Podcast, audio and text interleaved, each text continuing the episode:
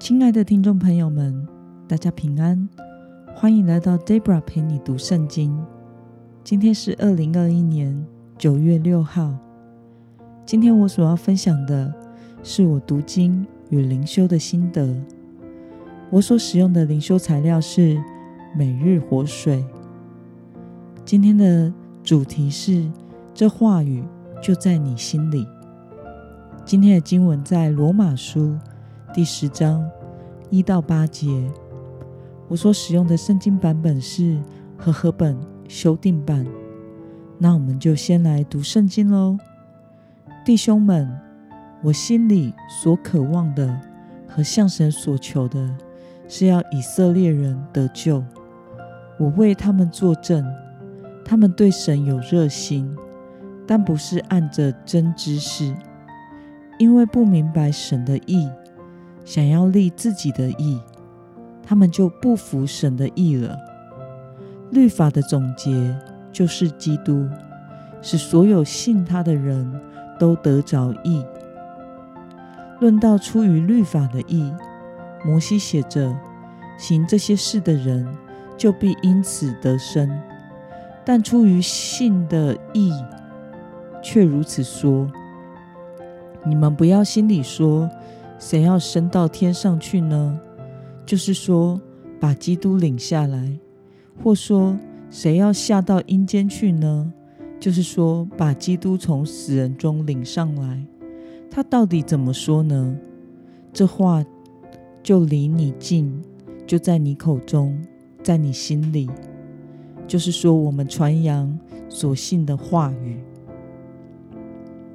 让我们来观察今天的经文内容。保罗为以色列人祈求，指明他们的问题是什么呢？我们从经文中的第二节到第三节可以看到，保罗指出他们对信仰怀抱错误的热心和信念。他们虽然为神做工，可是他们的热心却是要彰显自己，因此他们不顾神的意。只在乎建立自己的意。那么，保罗为了向犹太人解释因信称义，特别强调了什么呢？透过经文的第八节，我们可以看到，保罗强调了这话语离你很近，就在你口中，在你心里。这是引用《生命记》三十章十四节。那么今天的经文可以带给我们什么样的思考与默想呢？保罗为何告诉这些犹太人不必为了称义而穷尽努力呢？我想是因为他们不明白称义的关键不是律法，而是信心，因此他们处心积虑、费尽心力的想要靠行律法。而得着称义，但是人永远不可能行律法完全的，无法做到律法所要求的义。但耶稣在十字架上的受死与复活，已经完成了律法的义，也就是神的义。所以，唯有当人相信和接受耶稣时，才能够在神面前称义。那么救恩之道不在远处，就在我们的心里。你对此有什么样的感想呢？我想，我们只要相信这一位为他百姓来到世上、死而复活的耶稣，就能得着救恩。当我们亲近耶稣时，就能明白耶稣是我们生命的救主。这是这么样简单的事。又是如此的困难。简单的是，只要相信就可以得着，耶稣就进入到我们生命中了。但是困难的是，人必须放下自己的主权，从主动去做事情而得着，变成是被动去领受。人总觉得要靠自己的努力才有踏实感。因此，往往会陷入自以为意的光景当中，努力的靠信仰生活中的行为来评估自己，以及衡量别人。那么今天的经文可以带给我们什么样的应用呢？你可曾不想依靠神的话语，只想依靠自己的努力来过信仰的生活经历吗？为了不在福音之外彷徨流离，你需要下定什么样的决心呢？